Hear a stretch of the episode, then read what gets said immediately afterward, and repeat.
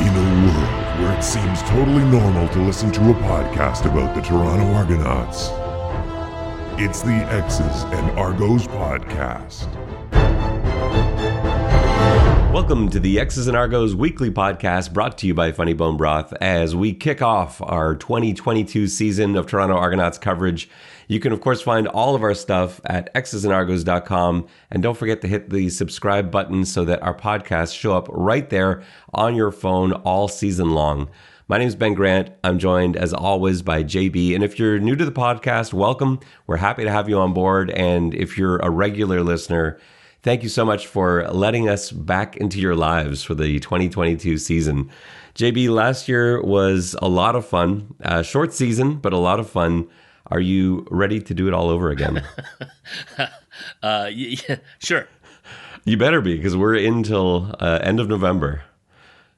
It's a it's a bit of a long run, but uh, yeah, I think I think we're ready to go. The you know the team looks good. I, I, I feel like we're we're in a good scenario, so I'm excited to get back to it. And it you know, the, the rest was nice, but yeah, I'm ready to get going again.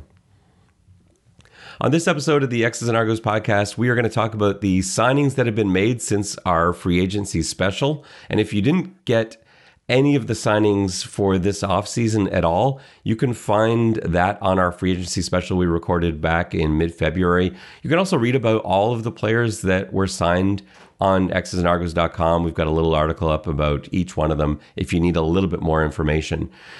We're going to talk about the release of Jamal Campbell, right tackle, and that was a surprise to a lot of people. So we'll talk about what transpired there and who's going to play right tackle this season. We'll then get into the potential of other big names being traded or released. Um, if Jamal Campbell can go, is anybody else potentially on, on the block or in, in danger of being traded or released? Then we'll get a little bit into the CFL and slash global combine.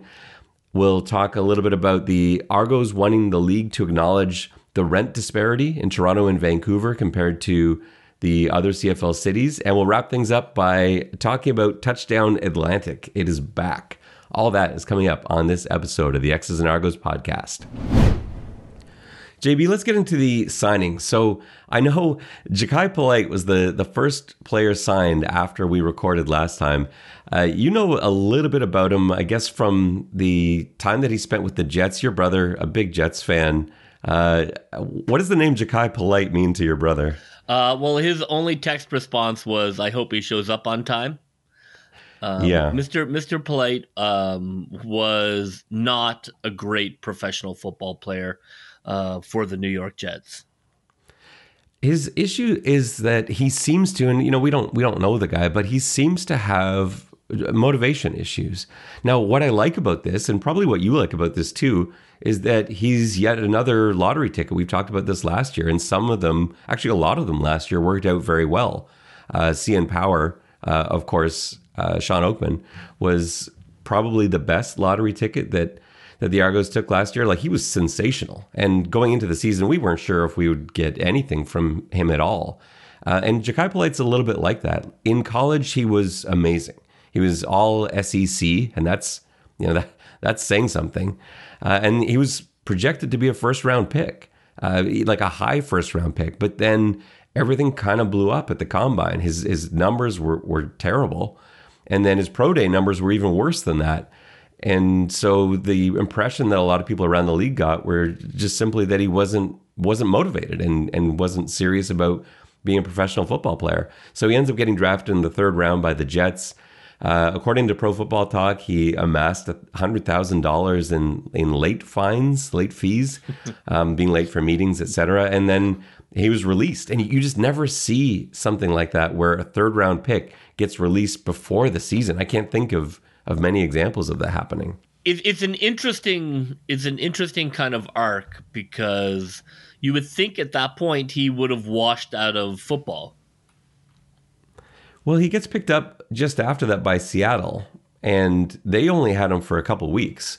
And and then if you weren't thinking at that point before, you'd think, well, now. But then he got picked up by the Rams, and it actually seemed to go fairly well. Uh, they they ended up hanging on to him for a while, but then they released him. I think it was mid playoff run, and it, it was just the, the timing of it was really odd, and you just wondered, you know, were there were there other issues?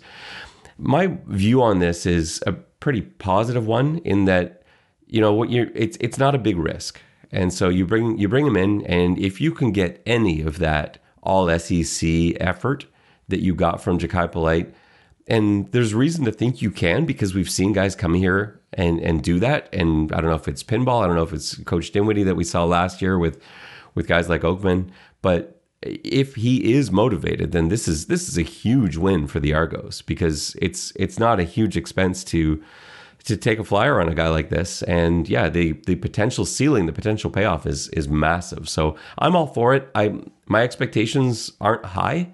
Uh, because typically this doesn't work out, but we've seen it work out in the past, and and we're hoping both for both for him and and for the Argonauts. Uh, it would be great to have him uh, looking how he looked when he was a Florida Gator because man, he was he was good. Yeah, I'm gonna put uh, my faith in pinball again. Um, that they're not gonna bring, a, you know, the expression, you know, bring a bad man onto the bus. Um, obviously, it's, it's it's quick to get rid of if, if it's not working out. But I, am gonna. They have earned the benefit of the doubt that um, that they feel like this is a guy who, you know, is is a bit of a lottery ticket, but is not. Um, you know, is not a last ditch attempt. That this is a guy who sincerely wants to continue uh, with his football career. Um, so I, I, you know, they've earned the benefit of the doubt, and uh, you know, I hope, I hope it works as well as Oakman. He he isn't quite, he doesn't quite have the measurables Oakman does, um, but if he can be, yeah, I mean, they need it. I mean, they need they need youth on that line. It's a position of need. So yeah, I, I, really hope it does work out because I think he'll have every chance to be a starter when you look at the D line room. Yeah, for sure. When you look at him on the end, like, like I, I think we're looking at Ja'Gared Davis starting at one of the end spots. Uh, we don't know exactly what's going on with Shane Ray because I know he was getting some looks uh, down south. But if he's back, it's probably Ray on the other side if Ray can stay healthy. But Polite's right in there in that mix after that. So yeah, it, it, it, could be it could be a job that he could win. And you know, if things don't work out, well, you know, we've got some other guys in here too that can maybe um, maybe give uh, those those two guys I mentioned a, a, run for the money. So yeah, it's that's a nice. I, I, think that's a nice move. I think it's a great signing. And like you said, I have faith in pinball. Let's let's let's hope he can turn things around and and show us that he can be a professional football player. The next guy that we brought in was D'Angelo Amos. Um, D'Angelo Amos, the brother of Deshaun Amos, who is you know recently acquired by the Argonauts. Uh, he's going to be competing probably for probably for starting halfback job. I think that's that's where Deshaun Amos fits in. D'Angelo Amos, I'm less sure about. I I don't see as much in his film now. He played at James Madison and at Virginia. Uh, his film is a little different than what you see from Deshaun. He played a lot more in the box, and you know, was a bit more physical. He just doesn't grade quite as consistently uh, as Deshaun does. But what I really like about him is he's an excellent punt returner. And so I think if he's going to take some time to maybe get acclimated to the CFL secondary and play a little bit better there, see his play increase uh, and improve, he's going to get a shot through punt returning first. I think that is how he's going to make this roster. So, like at James Madison, he's second in school history in punt return yardage. And what made him so gifted as a punt returner wasn't the elite speed necessarily. It's he's really slippery, really evasive. He's one of those guys that is extremely calm when there are bodies flying all over the place in the middle of a pack. He just sort of, you know, keeps his feet moving, has great vision, finds those little gaps and he's also one of those guys that gets the most out of every return. If it was possible to get 19 yards, he'll get all 19 yards. So, you know, I, I know you've been you've been searching for a punt return specialist for a while. He may no, be the guy. I'm not gonna, you know, begin the year by dredging up that uh, that war horse. Um, he, he, he's I think that's great. It is a position of need. Um, he's got some decent size to him. He could also be a nice special teamer um, when he's not returning punts, obviously. Um, yeah, I, am I think it's good to bring him in and give him a shot. It, it it was an area that they, you know, that it's not make or break, but I think to improve upon their punt return would be a goal, and that's a good step. Yeah, he he could actually. You're right when you say like the other areas of special teams. He he played on pretty much every team's unit. Yeah, hundred Uh, percent. he's also a, a block specialist, like pump block, field goal block. He had a number of those in college. so- Yeah, I, I think he's a nice. I mean, honestly, I think if his if his punt return is is good, I, I think for sure he makes the squad. The next guy the Argos brought in was Kendall Futrell, uh, defensive end from uh, the East Carolina Pirates. And this was funny when they when they signed him. I immediately was like, I, I know that name, and it's not like I typically watch a lot of East Carolina football. I don't, but I've watched so much East Carolina film over the last like two years because of all the CFL guys that have been brought in uh, from ECU. It feels like so many guys have been brought in. So I when I started watching film, I'm like, I've I've seen this before. I've seen this I've seen this game like seven times already, and so it didn't take me very long. I was like, oh yeah, it's this guy, this guy, right? Uh, and he yeah, he looks great. Uh, he's sort of he's a, a linebacker that would walk down, and he he played the majority of his snaps sort of as a as a rush end. And that's what he'd be. He's got great speed. He's got a really nice inside move, which is a wonderful compliment for an, an edge rusher with speed to be able to beat guys inside and have that fear that just opens stuff even more up on the outside. Uh, my only concern with him is he's not a very big guy. You know, he he looks more like uh, a will backer, and that was his problem when he was his brief stint in the NFL with the Bengals and and Texans. They wanted to make him a will backer because that's that's kind of what he looks like. Maybe even a, a Mac in the CFL, but uh, that's just not who he is. He needs to be coming off the edge. That's when he's at his best. Um, and he's not a guy that you really want in coverage. And the issue, uh, furthermore, is that he's not great against the run. So CFL is the right league for him, but that you know, could potentially be a liability. Maybe he's part of a rotation uh, if he impresses the coaches. I, I don't see him as as an every down end, but he's another guy that I'm curious to see in camp and a guy that does show up on film. So you know, we'll see what we- we've got in him in you know a few weeks' time, I guess. Yeah, I I don't think there. You know, I think he's you put him in the mix, and maybe he's your seventh defensive lineman. It's it's you know it's uh just a solid bottom of the roster churn pick.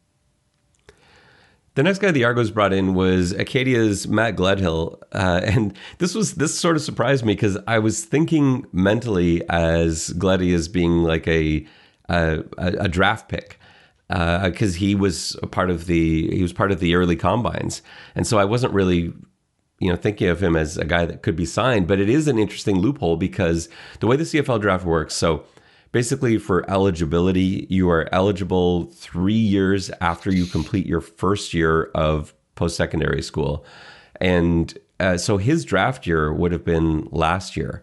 And of course they missed the 2020 season. So a lot of things got muddled up. He was one of the guys that was invited back to the combine because he didn't really have uh, that that combine experience and that um, you know the the occasion to show off his talents etc um, in previous years. And so they they brought him into the combine. He really impressed, and a couple days later, the Argos are like, "Okay, let's let's just sign this guy." What I love about it is I've kind of projected him as being like a you know a third, uh, maybe fourth round pick. It's hard to tell just off combine alone, and film is a bit weird because his 2019 film is the the film that I think looks best, and that's a while ago now. So he he has a few more question marks in there, but uh, yeah, in terms of value, to be able to sign the guy without having to spend a draft pick, I think is amazing value. So it feels like we got a bonus uh, CFL draft pick on that. And you know, he he another guy that could turn into something, another guy that will be uh, certainly in the special teams mix. Uh, he's a good receiver, and I kind of see him, you know, competing with Sam Baker, with Tommy Nield, uh, with a lot of those other Canadian guys, and see if he can get some field time, see if he can get, play some teams, and maybe it turns into something.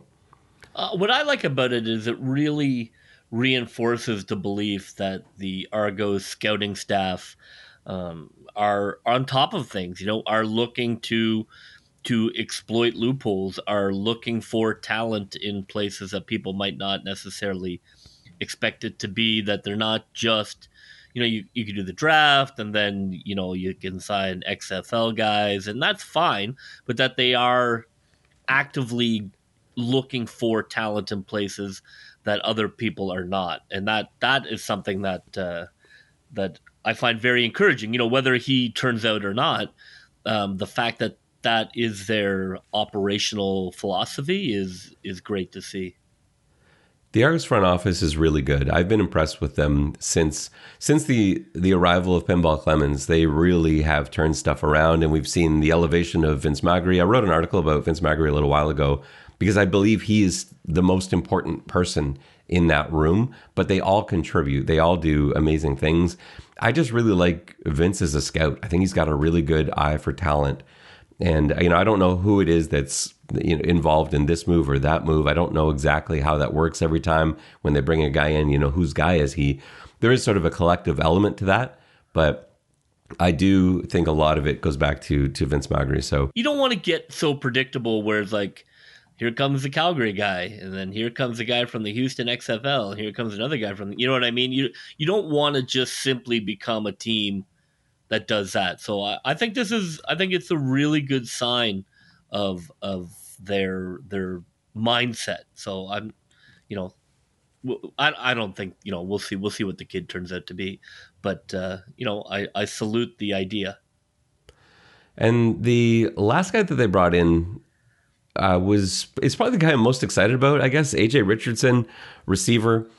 I'll tell you what I like about him. So, well, actually, I like a lot of things about him. So, first of all, he's Boise State, which always rings a bell because Coach Dinwiddie is Boise State, and you know Coach Dinwiddie is still connected to Boise State, and so anytime they bring in, you you see this anywhere. If if a coach brings in or a general manager brings in someone from their alma mater, uh, they have they've got word from someone else like, hey, you got to look at this guy. You got to take take a take a shot on this guy. What if a coach and, brings in his entire previous organization? Yeah, well, that but that's worked out well. Like I'm pretty happy with all the Calgary guys that have come over. But that's but that's the same thing. It's exactly it. Yeah. You know, Coach Dinwiddie looks over and he's like, "Hey, we, these Calgary guys are available. I know they're good, and he's not wrong. No, you know, the guys that have come in, they're they're great. So you know that's that's the advantage that that you have bringing in guys that you know. And Boise State's the same thing. You know, he didn't coach there. It wasn't that sort of relationship like bringing the Calgary guys, but he's got contacts, he's got connections, and he's paid close attention to the team, just as you do.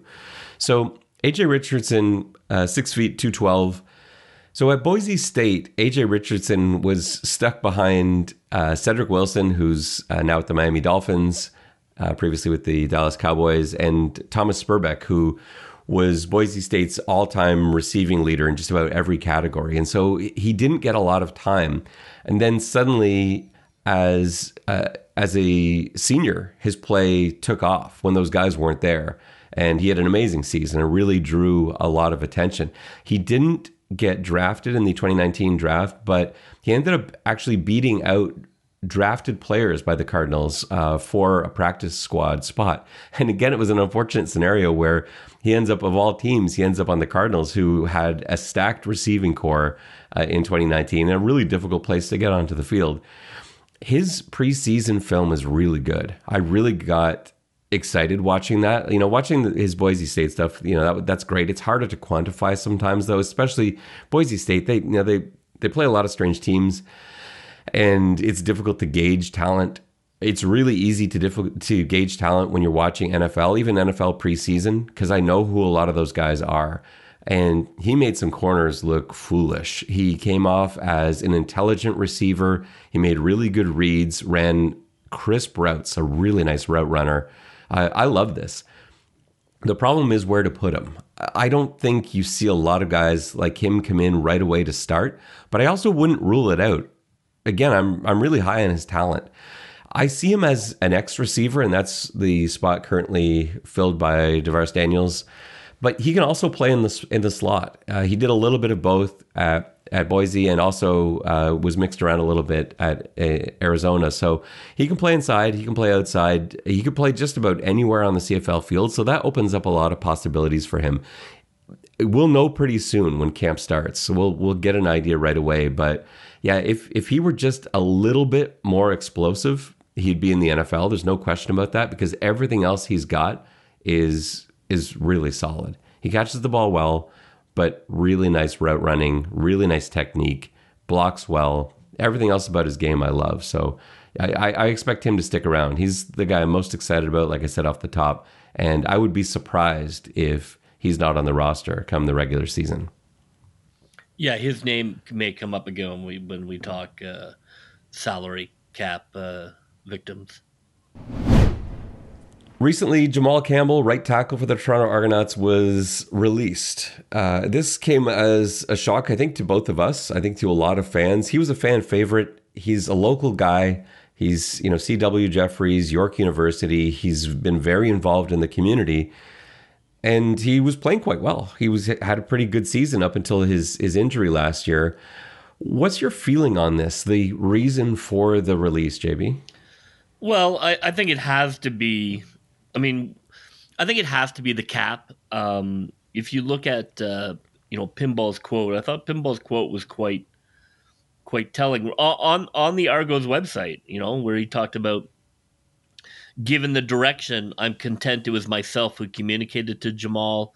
And Pinball talked about how you know the football was a you know a, a great game, but a terrible business. So I mean, I you don't have to read between the lines to see that this was a business cap decision.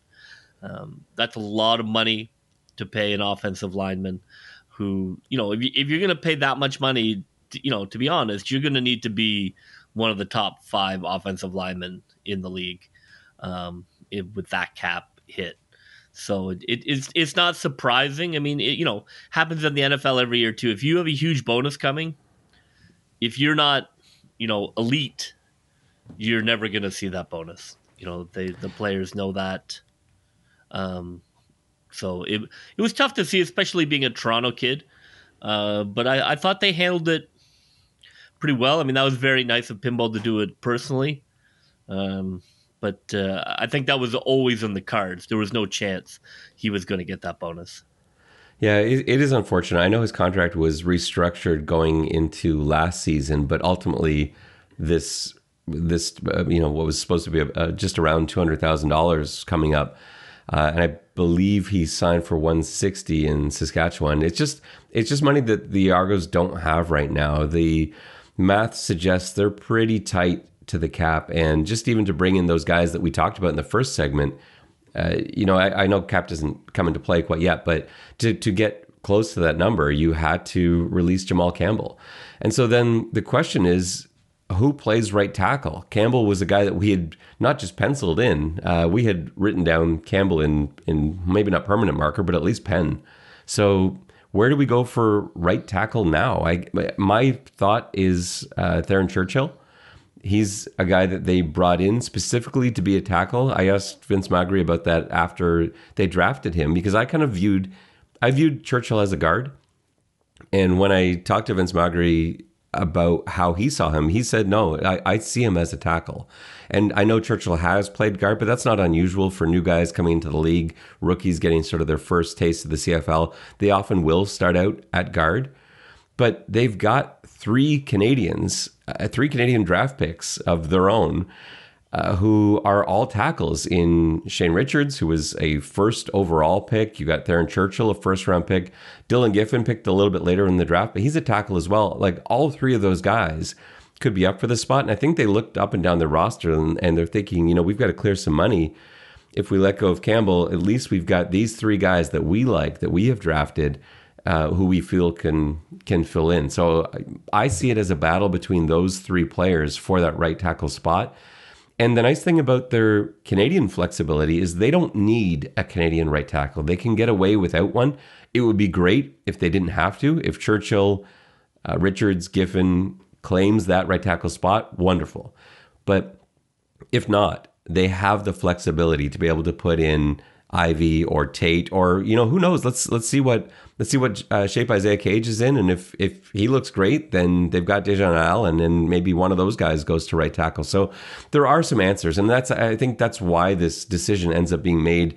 They've got to make a big cut. This was the area that could, I guess, most efficiently absorb the loss of a big name player like that, and so I think that was why uh, Jamal Campbell was uh, was released, but like you said off the top, JB, it's it's sad because yeah, he's a local guy and he's always been so good to to everybody in the media, the fans. So it really sad to see him go. But I think that's the answer. I think it's Churchill. Do you see this going a different direction? Well, you, when you bring in a new offensive line coordinator, um, he may have connections, people that he, you know, whether he sees them in the draft, he knows they're on another roster right now. Um, there may that may be that's not unusual for an offensive line coach to to to go bring in one of his guys, and they haven't really done that yet. So that might be at work. He might have an idea. Um, he may, as many offensive line coach believes, he can coach up anybody, and uh, we'll see. I mean, it's it, offensive line is such a weird alchemy because sometimes you can get away with it, and sometimes you can find a guy who is not very heralded, and you put him in, and he's fine. Other times you get a hole in the side of your boat, and it just leaks the whole season. Um, you know, so it it's there's no two ways about it. It's a gamble because, as we both know, sometimes you get a hole on the offensive line and you just can't fill the damn hole, um, and it breaks the no donkey rule. So it is a gamble. There's no two ways about it. Um, first real test for Coach Sweet um, to see if he's got somebody in his uh, Rolodex. If people still have Rolodexes, and uh, I think they do. coaches might, offensive line coaches might. Maybe. Um, so he can check the old Rolodex. Um, or maybe he sees something in Churchill's film and he feels he can really coach him up. So uh, it's, it's to me it's the it's the definitely one of the top questions heading into to camp because you, if you don't you know if you don't have a guy there that's a problem the whole season you you know you just it it just destroys everything so um I'm excited to see what their plan is. I feel like they must be comfortable with because instead of risking, maybe we'll be able to get a guy in the draft. Like I don't think that's the plan. I, they, this is not a front office that would go to war with that as a plan. So I think they're I think they're looking at this as they feel comfortable in what they saw in the development of Churchill or or Giffen or Richards. They saw something last year where they're like, okay, you know, I think I think we'll be okay here. My only hesitation there is that's not what we saw late in the season when Jamal Campbell was injured. It wasn't Churchill or Richards or Giffen that went in. Um, they went American at that position. So, you know, maybe that's maybe that and maybe that's their plan. Maybe they, you know, maybe they, they feel comfortable with, with Ivey, or maybe they feel comfortable with the the combination of Cage and, and Allen. Maybe they just got to get cap compliant and then not cap compliant. yeah, well, we'll see. We'll see how that goes. You don't have But, to be uh, cap, hopefully, you don't have to be cap compliant forever. Well, you don't have to at all in the off season, so you could kind of do um, as you please, I suppose, until until they have to be under that cap number. But it, it's best to be close to avoid a, a catastrophe. But JB, this transitions beautifully into our next segment. The question is: Is there somebody else, somebody else high profile like Jamal Campbell, that may unfortunately be on their way out? Is there somebody that that might have to be released or traded because of salary cap concerns? And I'm going to suggest that probably yes. And it's not a story I'm excited about. It's not an event I'm looking forward to see happen, but I do believe the Argos are pretty tight. And we saw last year how many guys, just because of injury troubles, and hopefully this year is not like last year, they were so beat up last year that they brought in like double, triple the number of guys they anticipated bring needing to bring in, and that's what resulted in some of the moves we saw with Alden Darby having to be traded and Nick Arbuckle needing to be traded because these were salaries they just couldn't afford to keep if they were going to sign uh, more, especially more Canadians um, that they needed to sign, and and so to make ends meet, they had to make moves, and I know they won't go into this season right up against the cap to start because it's just not a smart thing to do because you know there are going to be injuries. This is a, a full season now, a long season. They're going to need to make moves at some point. So you can't risk going in right up against the cap. So that's why I expect moves. In terms of who it's going to be, when I look at this roster, where they sort of have a surplus of talent is defensive back and wide receiver defensive back, you've got two guys on my most recent depth chart, and I'm going to make an updated one, I think probably uh, for next week. But on my last depth chart, I had Tristan Deku and Deshaun Amos and Crezdon Butler. All three of those guys I had on the bench. And those are three starting caliber defensive backs in the CFL. They're all guys who have talent coming out of their ears. Crezdon Butler was a starter last year. DaShaun Amos, we've seen do amazing things in the CFL. Treston Decoud was new to the CFL last year. He's really good. And I would feel comfortable with him at corner. I'd feel comfortable with him at halfback. And even actually Sam, now that I think about it. So there's a lot of spots for these guys. And, you know, there are some there are some bigger contracts out there. So, you know, I worry. I, I worry about who might be on their way out because I love this defensive backfield. I don't want to lose anybody there, but maybe that happens. Can you see that? I I could see a trade. I think I think the quality of their of their of their depth chart suggests trade more than cut. Um, I, I don't I don't think so. I think they're going to try and keep that because we saw last year how crucial it is to to have depth um, at at wide receiver and defensive back. You know they you know they really went deep into it. Uh, it agreed. It looks fantastic. That secondary looks like it's going to be the best in the league. The the second string secondary looks like it could compete quite can, well. Can they stay that rich? I don't know. I don't know if a team can enjoy that level of um, luxury at one position. That that's definitely the question that will be asked. Will you, you know, are you going to cut? Are you going to cut? I mean, they're they're deeper at defensive back than they are wide receiver. Um. So it's true. I think there is a chance that they might cut a defensive back, uh, which I'd I'd hate to see. Yeah, uh, I, I, I really like this secondary. I I think they're the best in the league. I think this is the best secondary in the league, and part of that is because of that depth to be able to bring off the bench, like to have someone like you know Amos or or or Richards yeah. or Decoud Butler they coming were off the bench. good last year, um, but I feel they have the potential to be game changing this year. You know, in terms of ball hawking, in terms of aggressiveness and and and turnovers uh, I feel they can they can be a force um, where they were good last year, but not not scary in the way that sometimes Hamilton or Montreal could be when they were really firing off. Uh, I, I think we can be that level of um, you know game changing in in that in that defensive backfield. And then you look at the wide receivers, you you're in a situation where probably Markeith Ambles is starting on the bench or Brandon Banks. Like I, I, don't see that. So I don't know. You've got one extra guy, and I know you want to plan for injuries, but if we're up against the cap, something's got to go there because you are paying DaVaris Daniels, Eric Rogers, Markeith Ambles, Brandon Banks, Juwan Brescacin, Kurleigh Gittens Jr.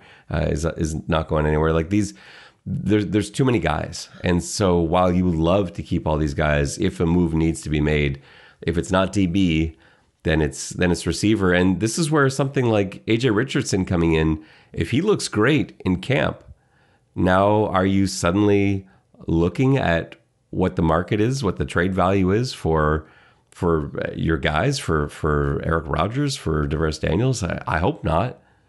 But I can't. This could be a situation. I can't imagine having re-signed Daniels.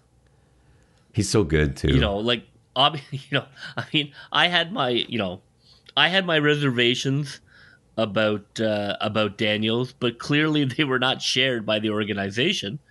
So I can't imagine that they will have changed their mind so much that he is on their list. I think probably Rogers is is on the list if they're if they're going to make a move from from wide receiver. Daniels didn't have like typical uh, number one receiver numbers last year, but he had some amazing moments. You remember that that uh, Thanksgiving yeah, he, he, Day catch in Hamilton, uh, some of the highlight reel plays he made, and then when he was on his own, once Rogers got hurt and it was just Daniels, he moved into the slot where he really hasn't played much at all and looked amazing. Yeah, to use an NBA reference, you know, he was Terrence Ross. Like he, he, it was like Kobe, Kobe, Kobe, Jordan. Where is that guy? He, you know, they just, just the, the the the the ceiling is high, but it's also a deep basement. He's way more consistent than Terrence Ross. I, you can't insult Daniels like that. I'm not insulting him. Terrence Terrence Ross I a, love Terrence Ross, but Terrence Ross had NBA player. That is not an insult. he Terrence Ross had like one great game every season. Terrence Ross has played 10 years in the NBA, sir. yes, I know, but not as like a number one option, and that's what Daniels is. He's an X. Like- so I do not doubt his talent. I and well, we can talk about scheme and maybe they didn't go to him enough, but um, I want more from him this year. I want, you know, I want him to be a weapon that, um, that they use more. I I, I think that he needs to be the focal point of of the offense, and we'll see if that's scheme or if that's some of his inconsistencies because um, you know there were definitely times where he disappeared for long stretches and that that just can't happen I, I don't think and it certainly can't happen with the money you're paying him now This past weekend was the CFL Combine, and it was combined with the Global Combine, which was kind of cool. So, and cool literally and figuratively. I don't know if I've ever been so cold in my life. At the last day of the Combine on Sunday, we were in the dome at uh, Varsity Stadium, and it was about minus 10 degrees uh, inside that dome. And I don't know how, you know, I was there with my, my winter coat on, my hands in my pockets. I don't know how Marshall Ferguson and those guys did five straight hours of uninterrupted CFL coverage wearing no jacket. Uh, just absolutely frozen solid. And you can still check that out. If you wanted to see any of the footage from the combine, it is still available on the CFL YouTube channel. Uh, it's it, there's a lot of coverage, but what's great about the CFL combine, unlike uh, other combines, unlike the NFL combine, along with the drills, so you can see you know the 40s, three cone, um, your shuttles, and and everything else. They also have one on ones. Uh, I not only do I love the one on ones, but at the end of one on ones, you get like call outs where different matchups are specifically sought after. And so you can see, well, okay, well, that guy looked really good. How will he look against this guy? How will he look against this guy? I got a lot of stuff out of watching the linemen, uh, watching the uh, receiver DB one on ones. Uh, there was some fantastic info there. But more than watching the players, I was really trying to watch uh, the Argos. I was trying to watch all of the Argos that were represented there and to see who they were paying special attention to. And obviously, they're not new to this because I got very little out of that experience. Uh, they played their cards pretty tight. Uh, there's like one global guy that I thought, well, maybe they're paying some special attention here, but other than that, I, I couldn't tell who they were interested in. They seemed to be engaged in just about everything. So one of the one of the few organizations that that didn't take a break from the cold in there. They they stuck with it and watched all those drills from start to finish and were paying as close attention as they could to just about everybody. So I don't really have any insight in terms of who the Argos are looking at.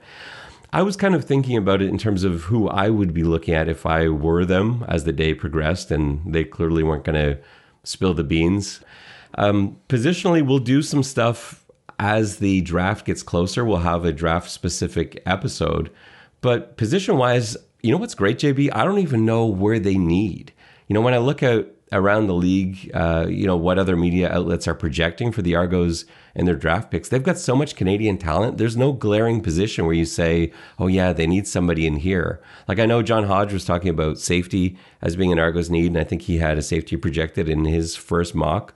Uh, I just don't see that. Like I like I like Haggerty back there as the the backup for for Metchie, and I you know you brought Metchie in to be the the Canadian safety. I think you've already got two guys there you're happy with. I don't think you need to go three deep at that spot, especially when you've got Cahoon and Boateng as Canadian DBs on the roster.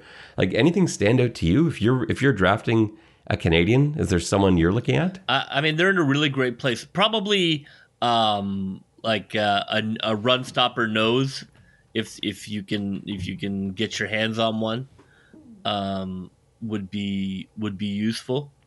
Uh, secondary is pretty locked. Wide receivers locked. Uh, you know, running backs not really worth. I think I think the pick. Um, you know, uh, you know, pro- probably, I mean, probably just you know, standard. Uh, probably just line.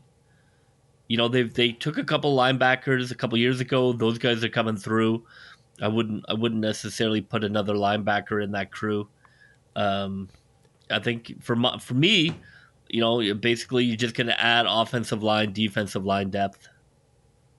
Yeah, that's basically how I see it. Unless they decide to go the Canadian running back route, you know, if they decided that because they've got Andrew Harris there, they want to make that a Canadian position. And again, I don't think they need to because they've got enough Canadian starters everywhere else. They're so deep with Canadian talent. But that is an option. You know, you've got a couple interesting uh, you know, running backs in this draft. I, I don't know if I don't know if Machart's big enough out of Saskatchewan, but I really liked watching him play. He looked really good. And you know, you bring him into is he ready to be Andrew Harris's backup? I, I don't know. I, I'm just I'm worried about his size, but it's it's possible. And uh, you know, other than that, I, I, I don't know. Why I think the good situation is that they can draft best player available. So that's kind of what I expect them to do. You know, if they, if they happen to have locked out and have like a one or two pick, then I would go best player available, right? Because if you can, you know, if you can if you can catch a star, catch a star. But w- without the one or two pick, to me, I you know, you're looking for you're looking for depth. You're looking for rotational guys there's nothing wrong with finding a great rotational guy who you can. I mean, this this is a team looking for plug and play. In in in my opinion, not looking for developmental guys. This is a team looking for like we need you to come in right now and give us, you know, 20, 25 snaps a game, um, and and fill out what is a very good roster. So that's that's quite a good position to be in as a franchise. That you, you don't need to, you know, hit a home run just need to hit a double. This Canadian draft class didn't seem to me to be as strong as we've seen it in years past. There weren't as many guys that stood out to me. There were a few, certainly, but it just didn't seem to be uh, as deep. What I was impressed with was the global guys. I, I was actually blown away by some of their performances in the combine, more in the measurables than uh, in in terms of the athleticism that they brought to the combine uh, we've got some very talented uh, global athletes in this draft. So, and I don't think that was lost on anybody too. The coaches that I spoke to and the uh, the other uh, media attending the event were equally impressed with what the global players put down uh, on paper. So that was very encouraging to see. Um, because I know some people had started souring a little bit last year on the, on the global draft, just in seeing what happened with some of the players. There didn't seem to be that many success stories, but I think this year will probably change that around a bit. There's there's some guys that are going to be able to contribute right away, at least on on special teams, and, and I think quite a number of them. You're not just talking about three or four. So uh, I'm excited about this year's global draft. So I will we'll preview that as we get closer to the actual draft. You know, coming up in about a month's time. JB, the Argos want the CFL to acknowledge the rent disparity in Toronto and Vancouver compared to the other CFL cities. I would like my employer to also recognize my rent disparity.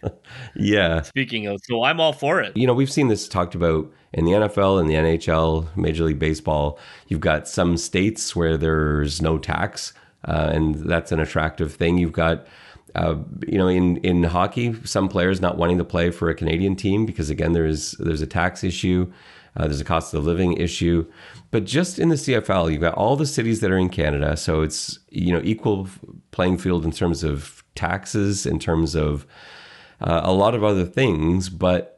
Uh, not cost of living. You've got Toronto being about three times as expensive as some other places to live. Is there anything the league can do about this or should do about this? No, um, I understand what they're saying, um, but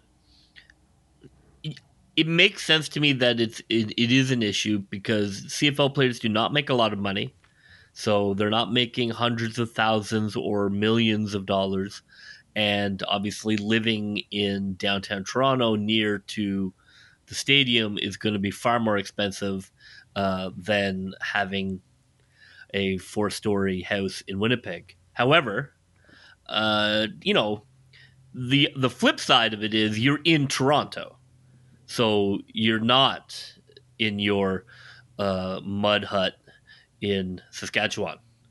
So when you want to go out and do something, it's a whole different vibe, and I'm sure that there's a bit of an evening out to that. That you know, some guys really like the Toronto, Montreal um, you know, city vibe, and that's hard to compete with if you are Winnipeg, Saskatchewan. Um, so to some extent, I think that balances out. I, I, I think it's a fair comment to make. I don't think the Argos are making it in bad faith, but there, there's no way the league is going to allow for a uh, a Toronto um, living expense uh, cap cir- circumvention. Not not not in uh, not in this time. No, I agree with you. I'd love for something to be done, but I'm very biased in this, and I think you're right. There is far more of a draw to playing in Toronto than a lot of other cities, but yeah, the the it's sort of offset by that cost of living. So I don't expect anything to be done about it. If it is, then JB, maybe you can look into getting the same treatment. yeah, I, I, I look forward to the precedent. JB Touchdown Atlantic is back. you must be excited that the Saskatchewan Roughriders will be playing the Toronto Argonauts in Wolfville uh, come uh, this summer.